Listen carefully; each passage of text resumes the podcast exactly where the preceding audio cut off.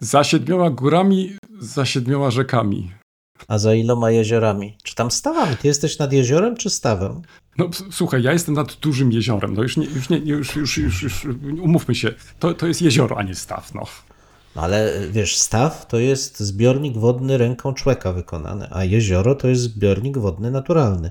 Więc pytanie, czy to jest jezioro, czy staw? Może być wielki staw, ale staw. Dwóch historyków, jeden mikrofon. Jeden mikrofon? Dwóch historyków? No nie, ale to znowuż mi wszedłeś w paradę. No tak zazwyczaj się dzieje. Profesor Krzysztof Równiewicz. Profesor Przemysław Wiszewski. Próbujemy nagrywać to, co nas ciekawi, to, co nas kręci, ale zawsze w kontekście historii. No niestety, takie już mamy, że tylko o historii, chociaż czy zawsze na poważnie?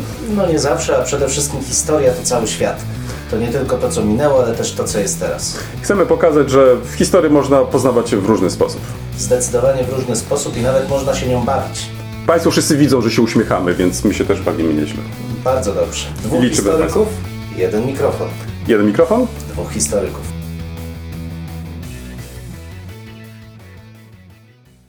Wiesz co?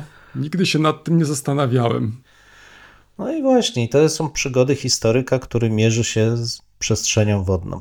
No, bardzo dobrze. Aha, dobrze, do, dobrze to podkreśliłeś, wiesz, przestrzenią i wodną, wiesz, to są dwa pojęcia faktycznie, które w jakiś sposób, no tak, nas dotyczą, tak. Wyobraź sobie specjalnie, w, byłem bardzo krótko wprawdzie w drodze do tego, zaraz, jeziora, nie stawu.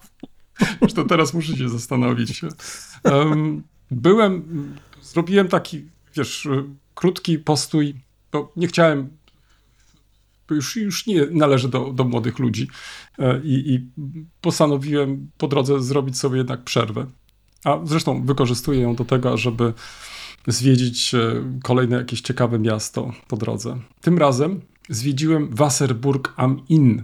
I wyobraź sobie, ponieważ to była sobota, a w niedzielę już e, kontynuowaliśmy naszą podróż, to z rana obudziły mnie dzwony. I te dzwony będą nam towarzyszyć teraz podczas tego odcinka, bo nagrałem je, wyobraź sobie. Kolega nagrał dzwony. Tak, nagrałem, słuchaj, dzwony jako przerywnik. Tak więc. E, dobrze. E, no, zobacz, e, to, to jest moje nagranie, także autorskie. Będziemy mieli autorskie dzwony. O, kolega widzę, że tutaj coś jakieś selfie robi tak, sobie teraz. Próbuję, żebyśmy mieli ładne zdjęcie z nagrania. No dobrze, zobaczymy bo, bo faktem jest, słuchaj, bo faktem jest, że chyba do, jak na, to jest premiera tak naprawdę. Nie wiem, czy sobie zdajesz z tego sprawę, bo jeszcze nie zdarzyło się tak, żebyśmy nagrywali w dwóch różnych miejscach. To znaczy inaczej, że ja jest, nie jestem we Wrocławiu i ty nie jesteś we Wrocławiu. A nawet co więcej, obaj nie jesteśmy w naszym pięknym kraju. Słuchaj, jak to się stało? Właśnie jak to wpłynie na nasze nagranie, to jest dopiero opcja, że e, oddychamy innym powietrzem. E, tak, e, chociaż muszę ci powiedzieć, że mam bardzo dobry, dobrą jakość internetu. Tak, Więc, potwierdzam, jest dobrze. Więc liczę na to, że nie będzie tutaj jakichś może przerw. Co najwyżej nasze mikrofony mogą nie sprostać zadaniu. No ale już obiecałem, że będę oddychał uszami i siądę trochę dalej, także miejmy wiesz, nadzieję, że jakoś sobie, będzie poprawa. Specjalnie zabrałem ekstra mikrofon, nawet w domu sprawdzałem, wiesz, czy mam jakiś mikrofon, który mogę podłączyć do komputera. Okazało się, że tak, to znaczy mam jedną i drugą możliwość. Tak więc, e, mhm. ale miałem kłopot ze znalezieniem kabla. Który no, ale Państwo muszą to zobaczyć. Mam nadzieję, że będzie widać na zdjęciu. Kolega ma takie zielone diodki na swoim mikrofonie. Yy, tak. I jak tak, on mówi, to one tak, do mnie tak. błyskają tutaj. To jest podstęp. On chce mnie zdekoncentrować. Tak, o, widzisz, to wcale nie, o to tylko pokazuje głośność mojego głosu. Tak, tak się mówi. Dzwonimy kolego, w kierunku bo... dekoncentracji. Tak. tak, bo zaraz, słuchaj, nasi słuchacze chyba...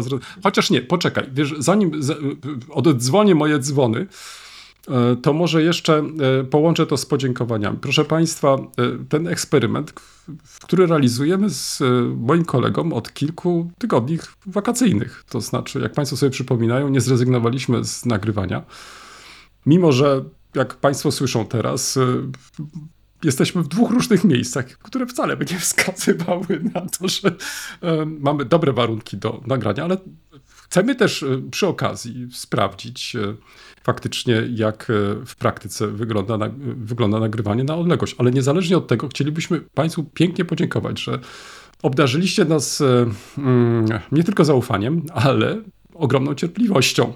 E, skąd to wie? No przede wszystkim po w, w liczbie odsłuchów. Muszę powiedzieć, że z odcinka na odcinek ta liczba wzrasta. Przemku, jak ty to interpretujesz? No wiesz, jest piękna pogoda, tak jak wspomniałeś. E, ludzie chcą się zrelaksować, a my dostarczamy im wybornej e, rozrywki. No może nie na koniecznie najwyższym poziomie intelektualnym, ale zawsze jest to wyborna rozrywka.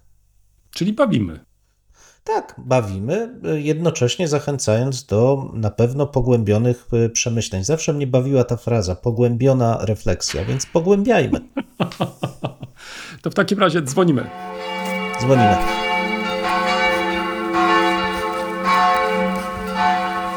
Nowinki i starowinki, kolego. Co też takiego e, tak. nowego, tak, starego wyszukałeś, tak. szprałeś? Otóż y, miałem okazję w trakcie, teraz w niedzielę, jak dobrze pamiętam, mhm. spotkać koleżankę z dziećmi i z bratem, którą nie widziałem 25 lat. O. No i między innymi służyłem jako przewodnik, pochodziliśmy I rozpoznałeś trochę... koleżankę. Tak, tak, aż tak się nie zmieniliśmy. Znaczy, znaczy oczywiście, może nie wnikajmy w to, ale aż tak się nie zmieniliśmy. Krótko mówiąc, razie... głosów ci nie przybyło, chciałeś powiedzieć. No, jak widzisz, nie do końca. Każdy tak, proszę Państwa, tylko dodam, że kolega się ostrzygł. No, jak się tak, no już tak jest. Nie, nie wnikajmy w to, nie wnikajmy. Zmierzajmy do ciekawostek. Dobrze, więc między innymi służąc jako przewodnik e, i chodząc po, e, po Cambridge, poszliśmy do takiego kościoła, który mijałem po drodze kilka razy, ale jakoś tak nie było okazji się bliżej temu przyjrzeć. Kościół owalny, tak on się nazywa, w, właśnie Oval Church, okrągły, jakkolwiek by to zwał, The Round Church.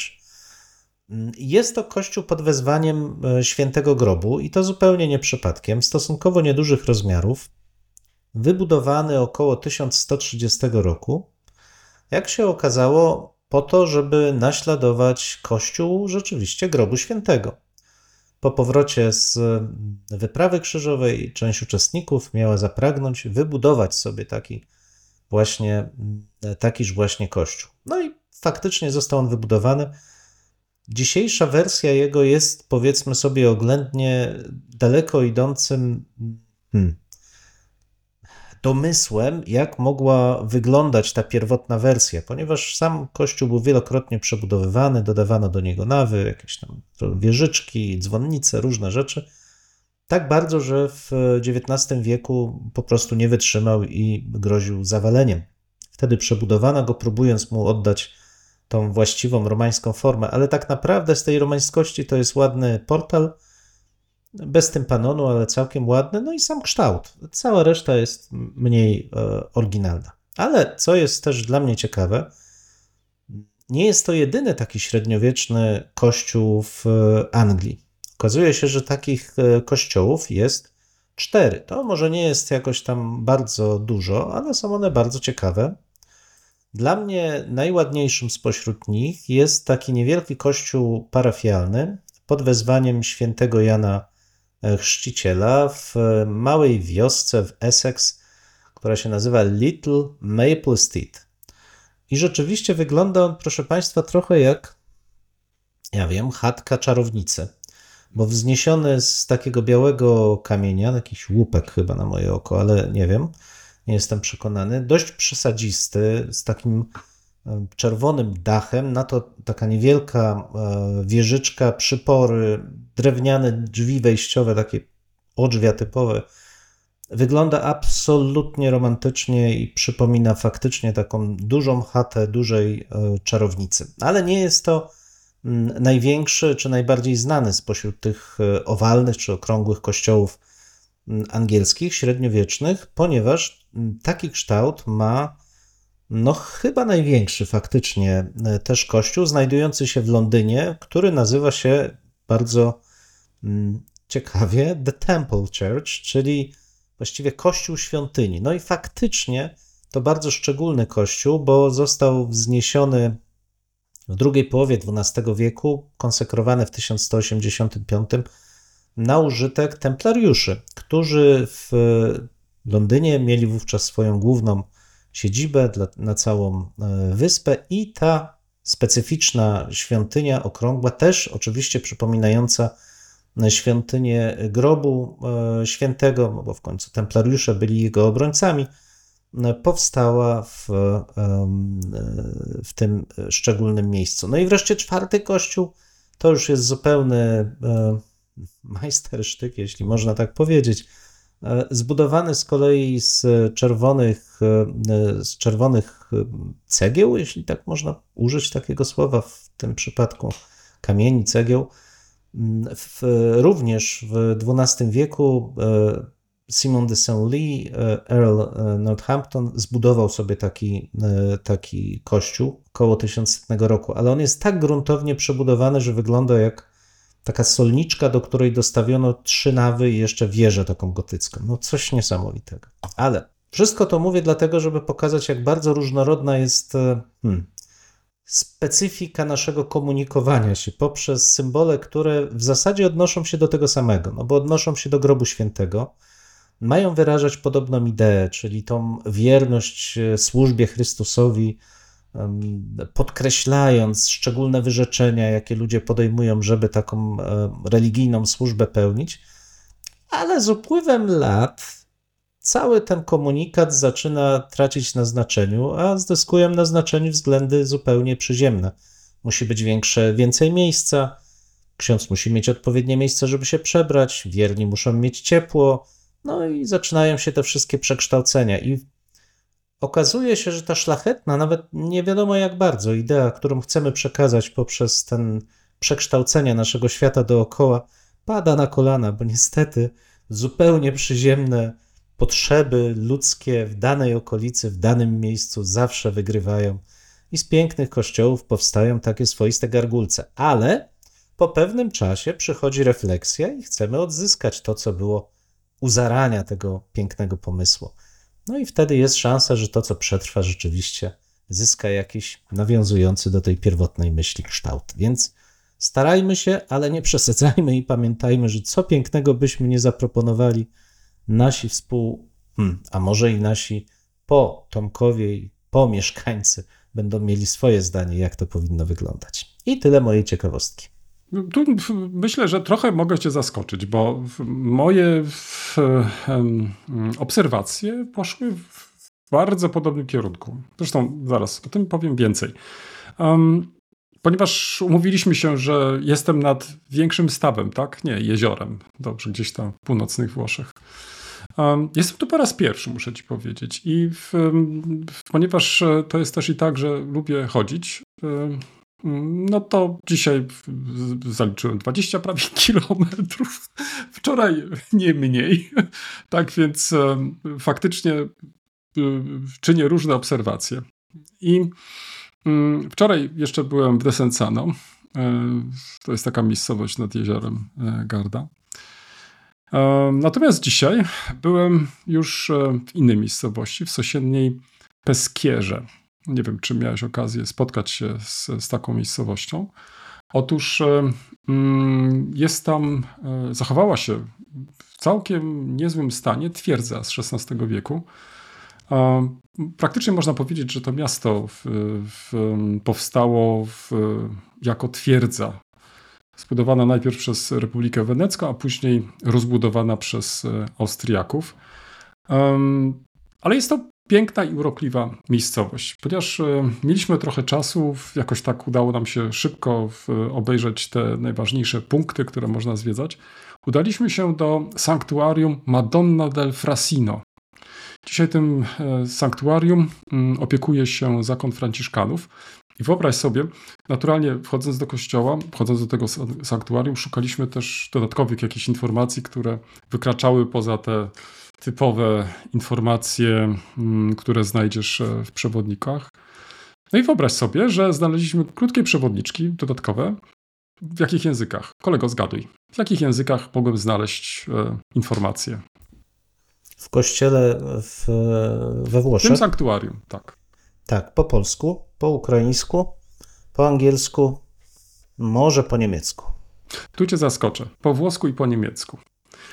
W żadnych innych językach e, tych informacji nie, nie było. Ale to, na co chciałbym zwrócić Twoją uwagę, to w chwili, kiedy znalazłem się w tym sanktuarium, dobiegły mnie głosy ptaków. Słuchaj, nie wiedziałem skąd one po prostu dochodzą. E, podszedłem do e, tej świętej figurki, niewielka, ale robi naprawdę wrażenie, patronki, ale też w miejsca, miejsca pielgrzymek. I te ptaki jakoś, wiesz, dalej, dalej śpiewały. Wiesz, ja już tak się zacząłem zastanawiać, hmm, e, Franciszkanie, zgoda, ptaki, wszystko jasne, to może tak, wiesz, z magnetofonu to jakoś tak na okrągło to sobie leci.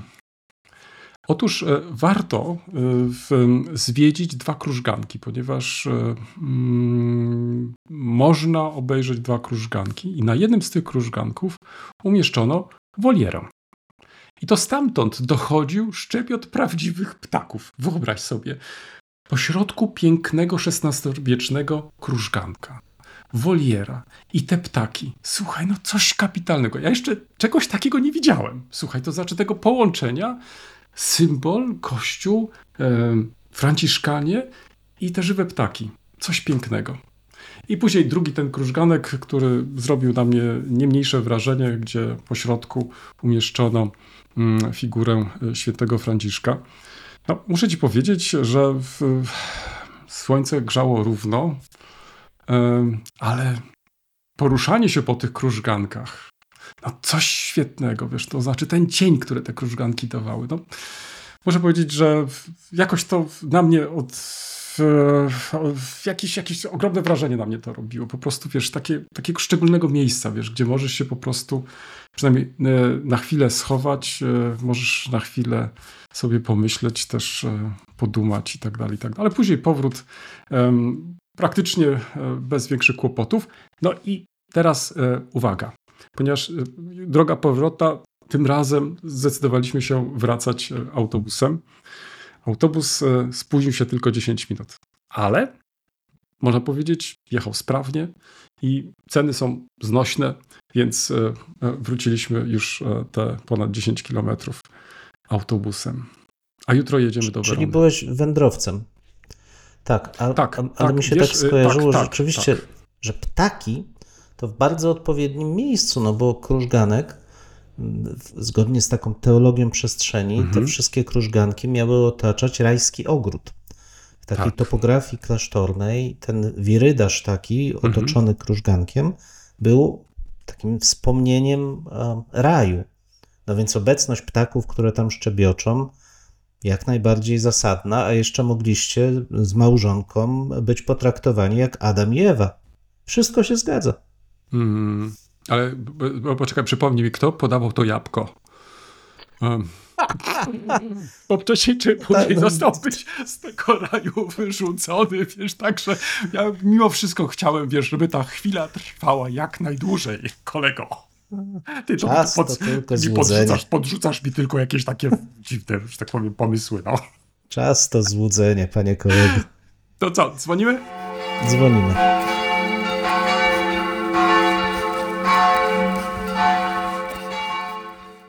Lektury. Lektury. Dzisiaj dwie. Jedna lekko starsza, druga praktycznie no, współczesna. 2021 rok. Nie jest to zbyt e, odległy czas. Um, nowsza, Grossi, najnowsza, słuchaj. Nowsza, najnowsza. No, nowsza, najnowsza. Przygotował taką e, książkę dotyczącą tożsamości, e, jakby to ładnie ująć, wschodnioangielskiej. Mhm. Tylko tu słowo wyjaśnienia. Nie tyle chodzi tutaj o jakby geograficzną część e, w Anglii, ile o fakt, że we wczesnym średniowieczu to już rzeczywiście Beda Czcigodny używał tego określenia, a potem pojawia się ono też w tytulaturach e, władców w dokumentach. Istniało Królestwo Wschodniej Anglii. No i czy właściwie wschodnich Anglów, bo bardziej tak używano tego określenia. Ono zostało wchłonięte potem przez większe organizmy, czasami przez Mercję, potem przez Wessex, no nieważne. Ale co jest ciekawe, do dzisiaj, w, także w takim dyskursie publicznym, no, może i tak, jest problem, jak traktować tą wschodnią Anglię. Czy on jest ona zwartym regionem, czy ona czymś się różni, czy jest tylko czymś pomiędzy tymi zasadniczymi regionami w Anglii. I Joseph Grossi postanowił sprawdzić, czy na podstawie źródeł pisanych, bo sięgnął tutaj po źródła od mniej więcej połowy VIII wieku do początku XI wieku, da się powiedzieć coś na temat tożsamości tychże mieszkańców tego królestwa. No, wykorzystał także źródła toponomastyczne, trochę archeologii, ale przede wszystkim jednak skupiał się na źródłach historiograficznych, klasycznych, kronikach Bedy Czcigodnego czy żywotach świętych. No jego konkluzja nie jest jednoznaczna i w tym sensie może trochę mnie rozczarowuje, bo waha się, czy to można powiedzieć, czy była to społeczność polityczna, czy była to społeczność e, jakaś odrębna, odprysk większej społeczności etnicznej Anglów, a może w ogóle mieszkańców e, germańskich, czy potomków germańskich przybyszów e, na wyspę. Ale to, na co chciałem zwrócić uwagę, to właśnie ten namysł nad tożsamościami regionalnymi, tu bardzo głęboko zakorzenionymi, ale zdaniem samego autora i też przytaczanych przez niego głosów e, regionalistów, ta odrębność wschodniej Anglii, czy dawnego terenu Królestwa Wschodniej Anglii jest widoczna także i dzisiaj. Jest widoczna w krajobrazie, jest widoczna w przestrzeni takiego krajobrazu historycznego też. I stąd to pytanie o korzenie tej odrębności nabiera też znaczenia takiego zupełnie e, współczesnego. No, jeżeli byśmy datowali te początki Królestwa Wschodniej Anglii, tak jak datujemy początki innych królestw e, powstałych w konsekwencji przybyszów, e, przybycia Germanów na wyspę, no to gdzieś tam w połowie VII wieku e, można by powiedzieć, że uformowało się jakieś społeczeństwo, które przekształcało tą e, przestrzeń, ale konsekwentnie przy wszystkich przemianach e, historycznych i doprowadziło do wytworzenia dzisiejszego specyficznego, regionalnego poczucia wśród mieszkańców tego terenu. Popatrz, jaka to jest perspektywa. My mhm rozmawiając o naszych regionach, w zasadzie mówimy o społecznościach no maksymalnie mających e, za sobą jakieś 700-800 lat. Natomiast tutaj no to jest perspektywa 1300-1400 lat, które cały czas upływały w kontekście właśnie formowania się czy trwania takich odrębności ja osobiście uważam, że bardziej etnicznych nawet niż politycznych na początku, ale to jest już odrębna, e, odrębna dyskusja. Więc książka sama w sobie ciekawa, bo pokazuje też warsztat, jak dotrzeć do tych mm, zjawisk, które są bardzo ulotne. Tożsamość, funkcjonowanie tożsamości zbiorowej we wczesnym średniowieczu, kiedy przecież mamy ograniczone źródła, no to jest samo w sobie takim problemem, ważkim problemem badawczym. Jak to badać? Z całym, z gorącym sercem mogę polecić tą książkę. Jest bardzo ciekawa, daje fajny przegląd też, jeśli chodzi o same badania, zwłaszcza te nowsze badania dotyczące funkcjonowania tożsamości e, w wcześniejszych epokach. Wydawało, wydało to zacne wydawnictwo University of Toronto Press. E, oczywiście wszystkie dane będą, będą w komentarzu. druga książka, trochę powiedzmy może inna, ale z kolei z serii, która mam wrażenie nam jakby trochę mm, przemyka. The Early Medieval North Atlantic. Um, czasami ciężko powiedzieć, co to znaczy północny Atlantyk dla wydawców tej serii, bo w tej serii znajdą Państwo też książkę poświęconą zarówno mm, władcom frankijskim, jak i klęsce w wąwozie Roncevaux trochę też jest y, i y, rzeczy dotyczących Hiszpanii, więc ten północny Atlantyk jest tu dość szeroko rozumiany. Ale akurat w 2017 roku, chyba jak dobrze pamiętam, została y, wydana taka praca zbiorowa, będąca plonem jednej z no chyba dwóch nawet, nie jednej, sesji na kongresie mediewistów w Leeds Food Culture in Medieval Scandinavia, czyli kultura jedzenia w średniowiecznej Skandynawii. No i proszę Państwa, czego my tu nie mamy, a co naprawdę bardzo chętnie bym zobaczył w naszej polskiej rzeczywistości e, badawczej, bo mamy tu nie tylko rozważania o średniowiecznych stockfishach i ich produkcji, ale także o boskiej interwencji w przygotowanie jedzenia i picia w kulturze e, skandynawskiej, tej jeszcze nawet wczesno-średniowiecznej, może przedwczesno-średniowiecznej. Mamy też e, pytania o konkretne typy jedzenia, ich dystrybucję, ich wykorzystanie, piwo, kurczaki i społeczność, czy mobilność społeczna w sagach. Dość dużo jest o stockfishach. Ewidentnie ryby tutaj mają swoje znaczenie, ale mamy na przykład e, rozważanie o symbolicznym znaczeniu nawet nie jedzenia, ale sposobu przygotowania. Mamy semiotykę zwisania w kuchni, w późnych sagach e, e, skandynawskich. Więc jakie znaczenie miało to, że coś powieszono albo kogoś powieszono w kuchni? No jest to intrygujące. Jest też i e, kwestia konsumpcji i no powiedzmy sobie nadużywania trunków alkoholowych.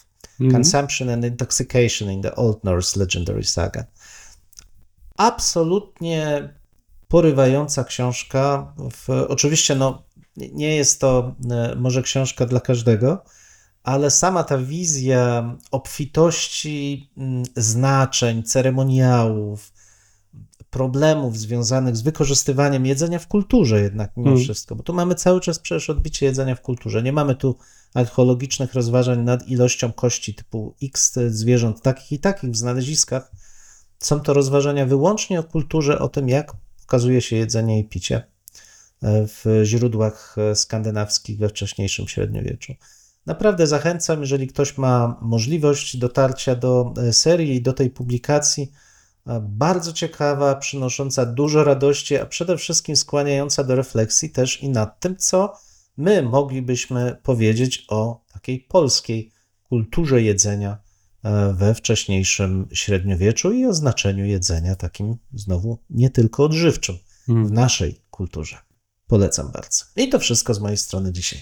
Pierwsza lektura trochę z przymrużeniem oka, chociaż wbrew pozorom e, okaże się, że mam przynajmniej taką nadzieję, że mm, książka znana, ale można ją odczytać e, jeszcze i w inny sposób. I będę chciał zachęcić też e, do zwrócenia uwagi na jedną z ciekawszych instalacji dotyczących upamiętnienia ofiar II wojny światowej, ale zaraz e, o tym wszystkim. Zacznę od pierwszej pozycji. Kolego, cytaty, ponieważ ty masz dużo do czynienia jeszcze z dziećmi, więc być może przypomnisz sobie te cytaty. No, mam przynajmniej taką nadzieję. Zaczynam od pierwszego. Najchętniej napiłbym się gorącego mleka. To bardzo zdrowe i pożywne. Pierwszy cytat. Przypomina ci to coś? ale tak Jeszcze powiedziałbym, nie. zwięzły dobrze, ten cytat. Dobrze, proszę. Co e, was jednak skłania do owej filantropijnej działalności? I teraz odpowiedź: czysta fantazja. Nie powiem ci, kto odparł, bo od razu byś zgadł. Jeżeli dzisiejszym poetom wolno pisać wiersze bez rymu i rytmu, to dlaczego. Nie miałby obdarowywać napadniętego? Jesteśmy po prostu antyzabójcami, no dobrze już powiedziałem. To cała tajemnica. Dalej nie wiem, to, to nie jest moja Słuchaj, lektura. To są cytaty e, z porwania Baltazara Gąbki. Ach! Słuchaj, wyobraź sobie, jadąc e, z Polski do Włoch, e, odsłuchałem no coś nie, to naprawdę coś niebywałego. Genialną, wiesz, audycję czy audio adaptację książki Stanisława e, Pagaczewskiego. Porwanie Baltazara Gąbki. Ja nie wiem, czy słyszałeś w ogóle o tym. Książka z 65 no tak. roku.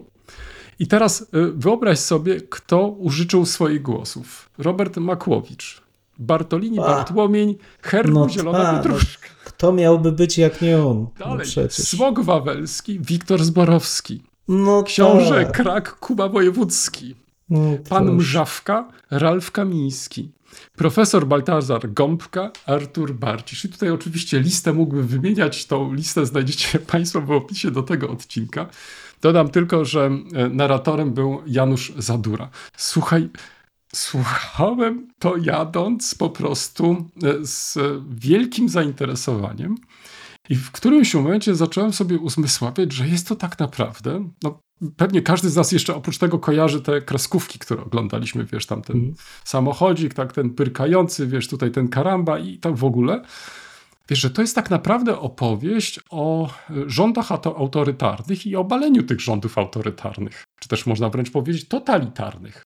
Mhm. Słuchaj, tam jest no, wręcz za, zawarta jakaś, jak, zawarty przepis, jak to po prostu zrobić. Ja nie wiem, czy w ten sposób y, y, odczytywałeś w ogóle tą, tą książkę, ale wiesz, to, to, to sobie uzmysłowiłem po prostu słuchając y, tej opowieści i w którymś momencie zacząłem się zastanawiać, zaraz, zaraz, przecież ta książka powstała w 65 roku, czyli no, środek komuny, no ale mimo to w ubrany w jakieś takie stroje właśnie, w, nazwijmy to książka dla dzieci, no można było po prostu taką historię przekazać.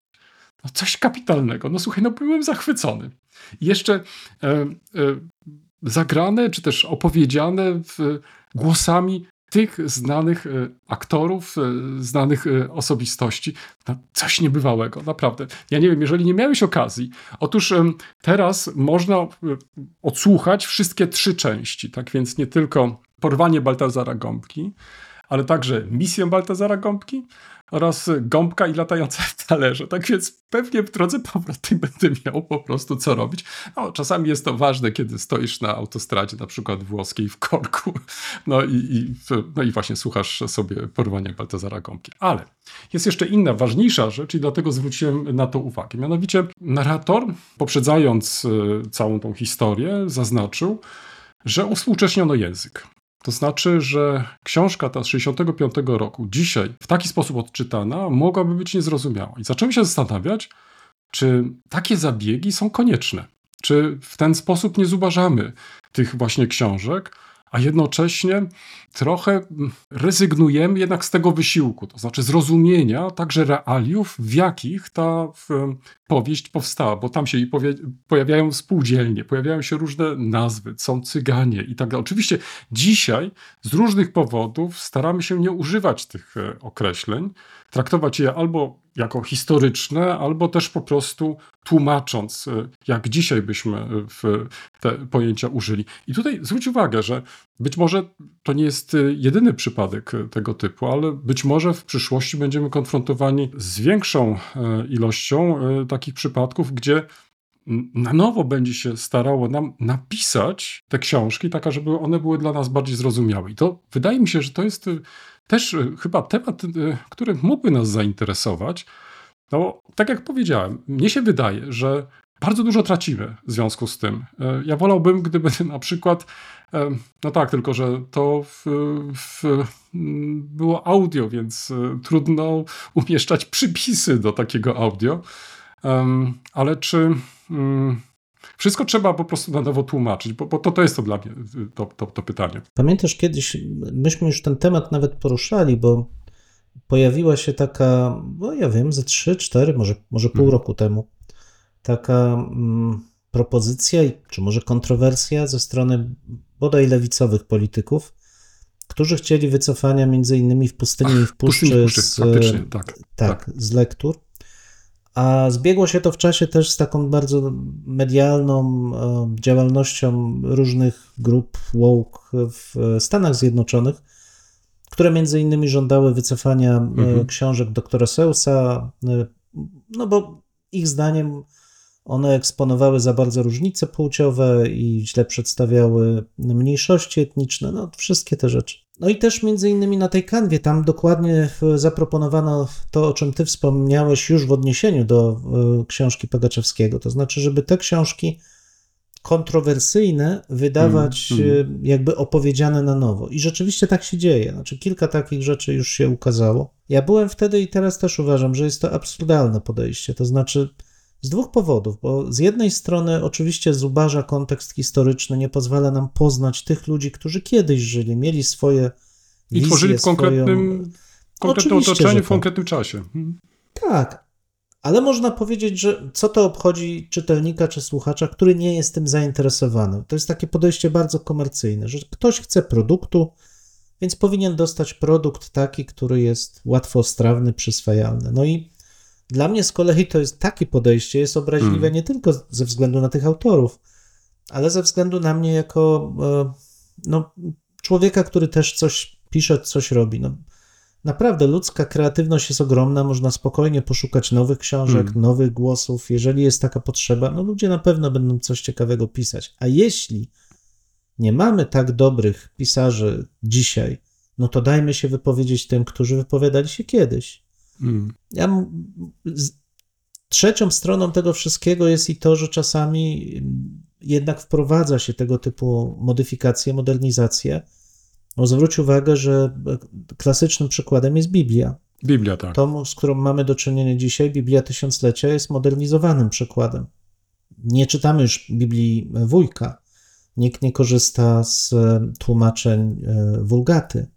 Wszyscy korzystają w językach narodowych z przekładów uwspółcześnionych. No ale to jest jakby, są jakby dwie różne e, płaszczyzny. Jest kwestia przekazu takiego dosłownego i jest kwestia przyjemności obcowania z kulturą, która była zawarta w danym przekazie. Mm. Kto chce rzeczywiście mm. poznać kulturę grecką, e, żydowską, starożytności, no to sięga po mm. języki oryginału i tam się z nimi zapoznaje. Kto sięga po średniowiecze, wybiera wulgatę.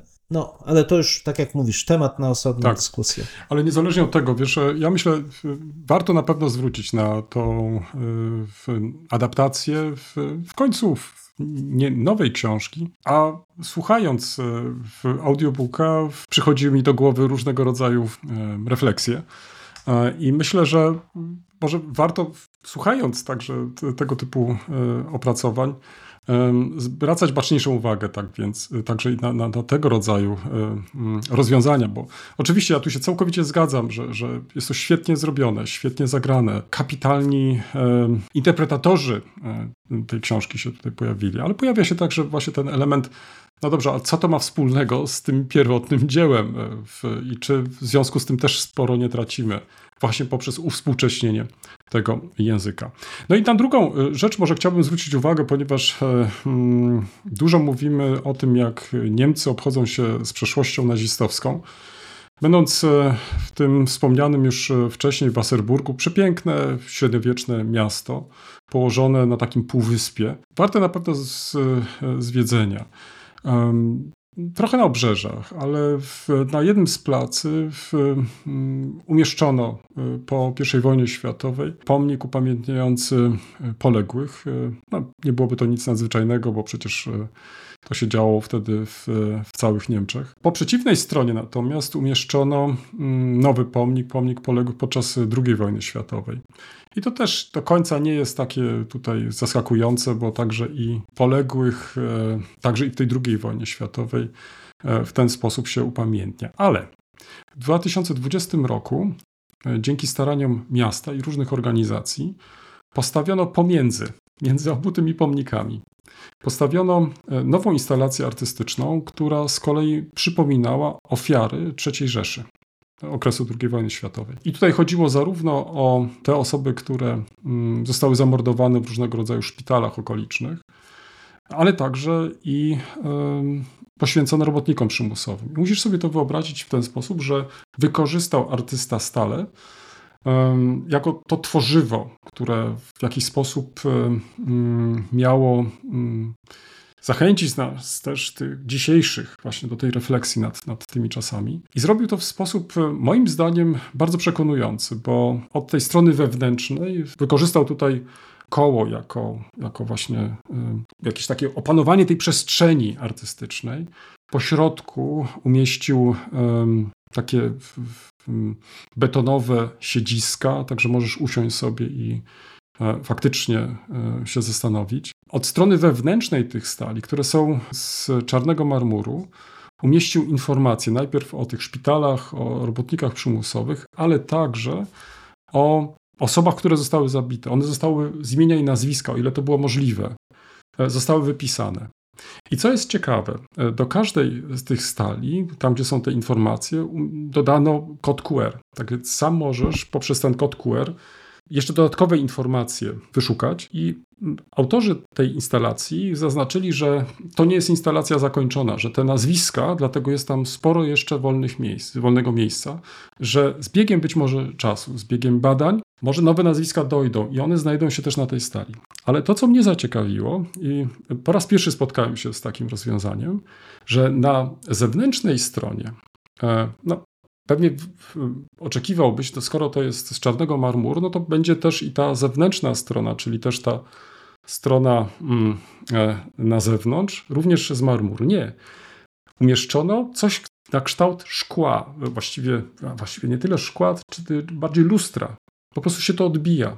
Więc podchodząc, raz, że ty sam widzisz e, to otoczenie, to to zewnętrzne, i nie wiesz, co jest w środku, więc e, wchodząc do tego środka, dopiero wtedy się dowiadujesz, ale też e, widzisz swoją podobiznę, to znaczy ty się odbijasz. Więc ja mam wrażenie, taki przynajmniej taka jest moja też interpretacja, że tutaj e, w artyście chodziło, czy też tej firmie, która to wykonała, chodziło o to, żeby nas w jakiś sposób zaskoczyć, żeby w jakiś sposób zachęcić nas do tego, zaciekawić, co się znajduje po tej drugiej stronie, od środka.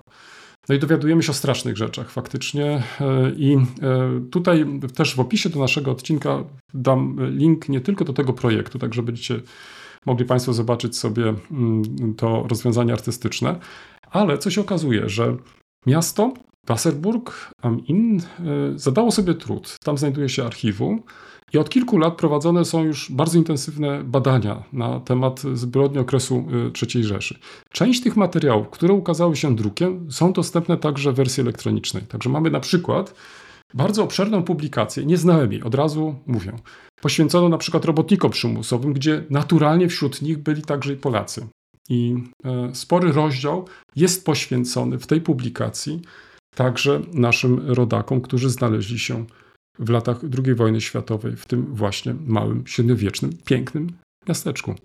Więc e, hmm, to jest jeden z takich przykładów. Wydaje mi się, ja wcześniej nie słyszałem o tym e, rozwiązaniu, nie słyszałem o tej instalacji. No, cieszę się, że miałem okazję to zobaczyć, bo to pozwala mi też tak trochę zweryfikować, to znaczy, czy tego rodzaju instalacje upamiętniające ofiary III Rzeszy powstają tylko w wielkich miastach, czy są też e, lokalne inicjatywy, jak chociażby ta w Wasserburgu, które e, spowodowały, że ta pamięć o e, zbrodniach III Rzeszy, także i w takiej małej miejscowości, jest pielęgnowana. To z mojej strony tyle. Wiesz, ciężko tutaj coś powiedzieć, no bo można tylko stwierdzić, że rzeczywiście szukanie dojścia do takiej wrażliwości współczesnego człowieka, no to jest z jednej strony ciężkie, ale z drugiej strony pokazuje też pewien optymistyczny trend, to znaczy niechęć do zapominania. To wbrew temu, co czasami w naszym kraju się słyszy, jednak władze niemieckie różnych szczebli nie mają tendencji do zapominania o e, tragedii e, III Rzeszy. No i tylko mm, wypadnie się mm. z tego cieszyć i brać przykład i, i naśladować. No to, to nie muszą być kolejne pompatyczne, nudne usypiające też wrażliwość e, odbiorców e, przedstawienia, tak. to może być też coś, co pobudza, co trafia do naszej wrażliwości. No wiesz, e, i to nie tylko starszych, myślę, że także i młodszych, chociażby poprzez te kody QR. Każdy z nas przecież dysponuje dzisiaj smartfonem i bez większych problemów może sobie zeskanować takie informacje. Jeżeli jest zainteresowany, to może po prostu pogłębić sobie tą wiedzę. I i to mi się bardzo podoba. Tak przez chwilę, kiedy tam właśnie stałem obok, kiedy czytałem, kiedy usiadłem, wiesz, tak przyszło mi do głowy, że dlaczego na przykład nie możemy czegoś takiego zrobić we Wrocławiu, w, w miejscu, gdzie kiedyś znajdował się ten pierwszy obóz koncentracyjny Breslau-Dylżgoj. Tak jak w ostatnim naszym odcinku wspomniałem, tam dzisiaj jest tylko jedna wiata i, i, i trawa i nic więcej. Dlaczego na przykład y, za pomocą takiego rozwiązania artystycznego nie, nie zachęcić przechodniów e, do tego, żeby się zatrzymali, żeby się zastanowili. Nawet jeżeli to nie jest ich historia, ale ona jest chyba, tak się przynajmniej wydaje, na tyle uniwersalna, że możemy te różne historie połączyć, że możemy się wtedy zastanowić po prostu nad, nad nie wiem, systemem totalitarnym, nad, nad skutkami represji i tak dalej, i tak dalej. No, to jest jeden z wielu przykładów. Ja myślę, że taki przykład pokazuje, że to tak naprawdę polega tylko na dobrej chęci, wiesz, no i na jakiejś takiej dobrej atmosferze też, żeby być może te, no, umówmy się, przecież to nie są łatwe historie.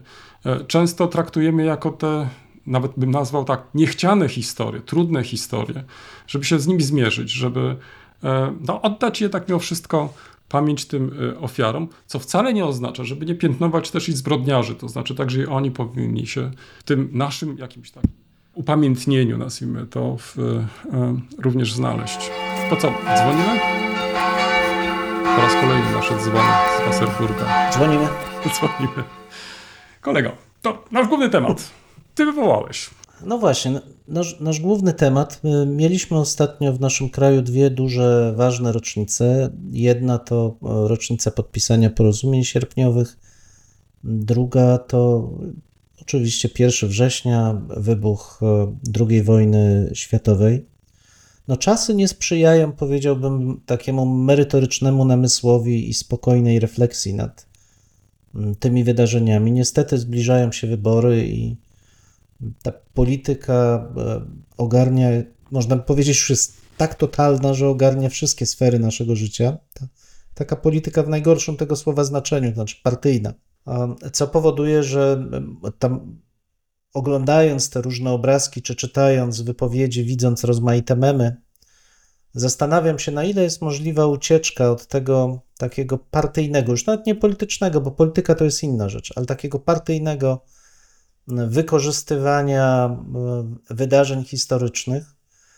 A mówię świadomie ucieczka od tego, bo w mojej ocenie ten sposób promowania konkretnych partyjnych poglądów, w tym sensie takich częściowych, dosłownie pars, bo przecież każda z tych partii politycznych prezentuje część społeczeństwa. Natomiast wydarzenia, które są wykorzystywane w toku tej kampanii, mają charakter, jeśli nie uniwersalny, bo tak jest w przypadku II wojny światowej, no to przynajmniej obejmujący całe społeczeństwo polskie, tak jak jest w przypadku porozumień, e, porozumień sierpniowych. I ta moja uwaga nie dotyczy jednej strony politycznej, bo przyglądając się e, wypowiedziom, e, czy oglądając tą kampanię, która toczy się zwłaszcza w mediach społecznościowych, mam wrażenie, że tu obie strony biorą na swój sposób e, te wydarzenia historyczne jako zakładników swojej narracji, choć nie ulega wątpliwości, że jedna z nich robi to w sposób wyjątkowo mało atrakcyjny i taki nachalny. No dobra, nie będę kontynuował. Ale pytanie zasadnicze jest, czy da się dzisiaj mówić o ważnych wydarzeniach historycznych bez zaangażowania całego tego aparatu pojęciowego, emocjonalnego, związanego z walką partyjną w naszym kraju? Wiesz, e, nie wiem, czy, czy, czy znam e, dobrą odpowiedź na, na to w końcu ważne pytanie. Natomiast e, może zanim pokuszę się na, na, jakąś, jakąś odpowiedź, to, to ja jeszcze Ciebie zapytam. Słuchaj, czy Ty podczas tych właśnie obchodów słyszałeś wypowiedzi historyków? Czy oni się jakoś przebili może do, do, do, do, do, do tych, tych, nazwijmy to, mediów mainstreamowych, prawda? To znaczy do, do, tych, których znamy, y, prasy, radia czy też telewizji. Bo wiesz, ja czasami mam wrażenie takie, że po prostu oddaliśmy pole. To znaczy, wiesz, pole, które politycy już teraz nieważne z której strony, po prostu uznali za narzędzie, które mogą po prostu dowoli wykorzystywać, nie biorąc żadnej odpowiedzialności za to, wiesz, za to, co mówią, co robią i tak dalej, i tak dalej, wiesz, i um, to jest tylko być może moje wrażenie, ale, ale e, ja, ja po prostu mam wrażenie, że, że my raz w którymś momencie odpuściliśmy sobie e, e, to takie angażowanie się, bo, bo jesteśmy zajęci teraz robieniem punktów, pisaniem artykułów na te punkty i tak dalej. Natomiast ten element, bym powiedział, taki też społeczny, to znaczy naszego zaangażowania społecznego, no, zszedł na margines. To znaczy, on nie jest w jakiś sposób również widoczny przy tym, e, jakby to powiedzieć, e, także naukowym niejako angażowaniu się. Wiesz, w trakcie mm, dyskusji tych, właściwie co też jest uderzające, wcale nie tak żywych, związanych z 1 września, mignęły mi gdzieś wypowiedzi profesora Friszke. I to chyba wszystko z takich głosów historyków, które, mm. które, które w szerszym jakimś aspekcie by się pokazywały. Mam wrażenie, że jednak Gazeta Wyborcza w większym zakresie dopuściła różnych historyków do, e, do głosu. Natomiast w takiej przestrzeni medialnej poza, to w zasadzie byliśmy nieobecni jako historycy. Ale to też jest, widzisz, dla mnie taka pewna wskazówka, że te wydarzenia, które my traktujemy jako wydarzenia historyczne, są bardzo żywe współcześnie. Paradoksalnie są tak żywe, że historyków się nie pyta o zdanie, mhm. ponieważ ich znaczenie przekracza, według tych, którzy moderują ten dyskurs, sens taki merytoryczny. Ważne jest nie to, co się wydarzyło, jak się wydarzyło, jakie były konsekwencje tego stanu rzeczy, ale co można w odniesieniu do współczesności powiedzieć na podstawie kilku frazesów, czasami dotyczących wydarzeń historycznych. Na ile wiesz, to pasuje, to wiesz, tak, takie... na ile to pasuje mhm. do obrazu, który my chcemy mhm. wykorzystać już instrumentalnie, tak. politycznie. Tak, no i, ale to jest też to moje pytanie, bo patrz, to pokazuje, że z jednej strony historia jest bardzo ważna, wyobrażenia o przeszłości jako te argumenty w dyskursie są bardzo istotne, ale z drugiej strony dyskutujący boją się zobaczyć, jaka jest realna podstawa do tej dyskusji. Oni nie mają zaufania do tego, czy to, co mówią, rzeczywiście jakoś konweniuje z prawdą, jakoś zbliża się do mhm. prawdy. Tu nawet nie ma już dyskursu, pan kłamie, ja mówię prawdę, kategoria prawdy przestaje być istotna, ale konsekwencją tego jest, że każde odnoszenie się do przeszłości traci swoje znaczenie, bo waga historii jest tylko wtedy istotna w dyskursie, jeśli mamy przekonanie, że jest to coś prawdziwego, że jest to jakiś argument, niezależny od naszego chce czy nie chce, tak się wydarzyło, więc muszę się do tego jakoś odnieść. Ale jak nie mam zaufania, że nawet to, co ja mówię, jest prawdą, to w zasadzie nie ma możliwości porozumienia się.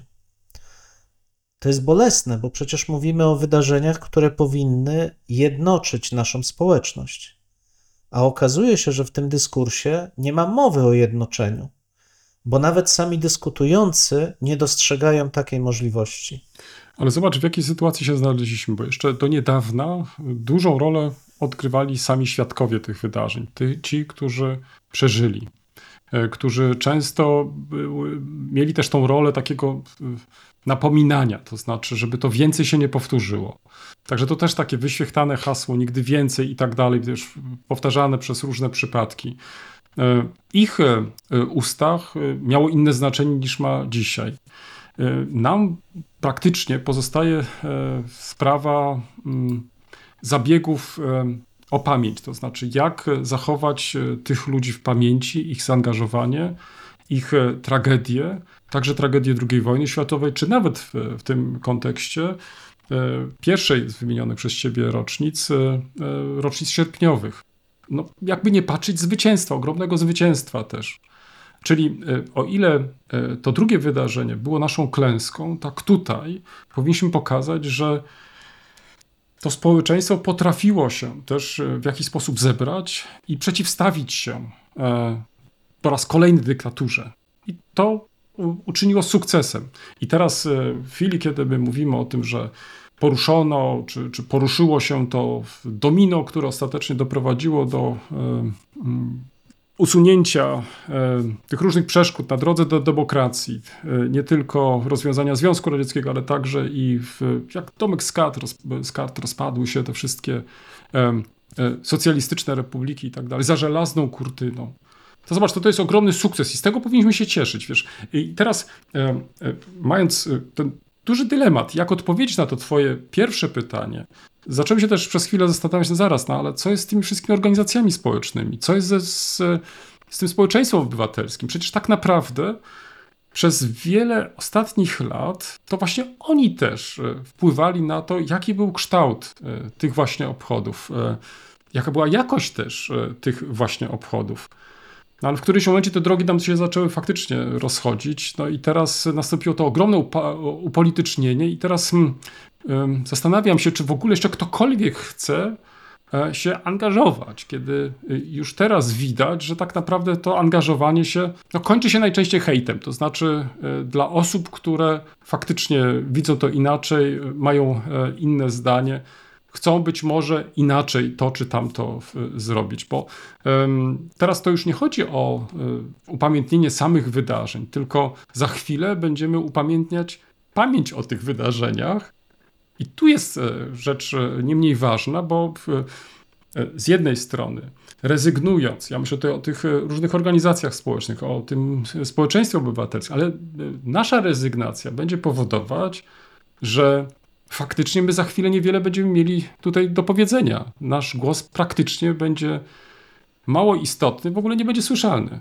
No i tutaj mam ten dylemat, także nie potrafię ci odpowiedzieć, e, co się po prostu dzieje. Czy możemy zmienić w ogóle tą narrację, lub też inaczej, stosunek do tej narracji, taka, żeby zastanowić się, e, czym były te wydarzenia i jakie wnioski powinniśmy dzisiaj z tych wydarzeń wyciągać, taka, żeby się one nie powtórzyły. Lub też inaczej, e, ciesząc się z tego zwycięstwa, powinniśmy pielęgnować to zwycięstwo, a nie na każdym kroku wytykać to czy tamto, czy wskazywać, że ten się pomylił, tamten się pomylił, ten współpracował, inny i tak dalej, i tak dalej.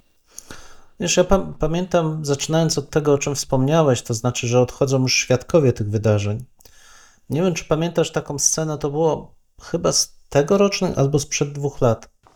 Zeszłego roku, przepraszam. Taka scena e, przy okazji kolejnej rocznicy wybuchu Powstania Warszawskiego, kiedy jedna z ostatnich już żyjących powstanek warszawskich no, apelowała o zachowanie demokracji i e, nie propagowanie treści te autorytarnych.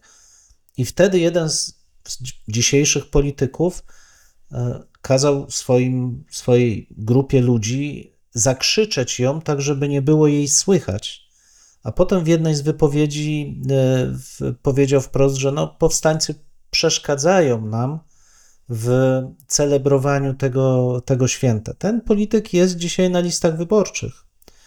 To pokazuje, jak daleko e, zaszliśmy, jeśli chodzi o mm, instrumentalizację historii. Nikt się temu nie sprzeciwia. Ten polityk jest na listach wyborczych, pomimo że te jego działania są powszechnie znane. Ale oburzenia powszechnego z tego tytułu nie ma. To znaczy, że ta wrażliwość społeczna naprawdę bardzo mocno stępiała w tej chwili. I teraz wracając do tego, o czym ty mówiłeś, wiesz, ja jestem zdania, że, w, że nic, co jest wartościowe, nie jest proste i łatwe. I e, rzeczywiście jest strach w naszym środowisku przed, mm, przed byciem odpowiedzialnym, etycznym, bo może to ściągnąć na ciebie, tak jak wspominasz, na ciebie, na rodzinę, bardzo złe konsekwencje. I teraz wymaga to dużo takiej cywilnej odwagi, o co nie jest wśród naukowców łatwo. To powiedzmy sobie szczerze, że większość naukowców chce mieć ciche, spokojne życie, żeby oddawać się swoim pasjom. No tak jest. I teraz moment zderzenia z taką rzeczywistością publiczną, która jest zwłaszcza teraz brutalna, okropna, zaburzająca wszystko, co dla naukowca jest cenne, czyli ten spokój i prowadzenie badań. Ten moment jest dla wielu naszych koleżanek i kolegów nie do przejścia. Tym więcej trzeba więc zachęcać tych, którzy mają w sobie tą siłę, no bo tak jak mówisz, je, jeżeli my przestaniemy mówić, jeżeli my przestaniemy dbać o pamięć o przeszłości, ale o racjonalną pamięć, o taką, która zbliża się do przynajmniej do prawdy, no to tego społeczeństwa obywatelskiego już nie ma w ogóle, bo nie ma płaszczyzny porozumienia. Ja to z całą mocą podkreślam. Racjonalność w dyskursie to jest podstawa budowania płaszczyzny spotkania. Jeśli zastępują ją emocje, jeśli zastępują ją partyjne poglądy, zwłaszcza w odniesieniu do tak znaczących wydarzeń, faktów, no to przestajemy ze sobą rozmawiać, przestajemy się porozumiewać, a społeczeństwo się rozpada. Więc jeśli chcemy dbać o to społeczeństwo, już nawet nie mówię demokratyczne, obywatelskie, no to naprawdę doceńmy wysiłek i starajmy się rozmawiać racjonalnie o przeszłości. W tym miejscu stawiamy kropkę lub też jak kto woli kropkę nad i. No, mamy nadzieję, że to nie jest koniec, że to jest początek Waszych dyskusji. Mam nadzieję, że Was zaciekawiliśmy. Prosimy o komentowanie naszych zmagań z historią. Poniżej zdjęcia jest wystarczająco dużo miejsca. I pamiętajcie, nie regulujcie odbiorników. No, my naprawdę tak brzmimy. E, tak, chociaż być może czasami e, może trzeba ściszyć. No może czasami ten nasz rechot by się przydało wyciąć nawet. Dwóch historyków, Jeden mikrofon, jeden mikrofon. dwóch historyków. Dziękujemy. Dziękujemy.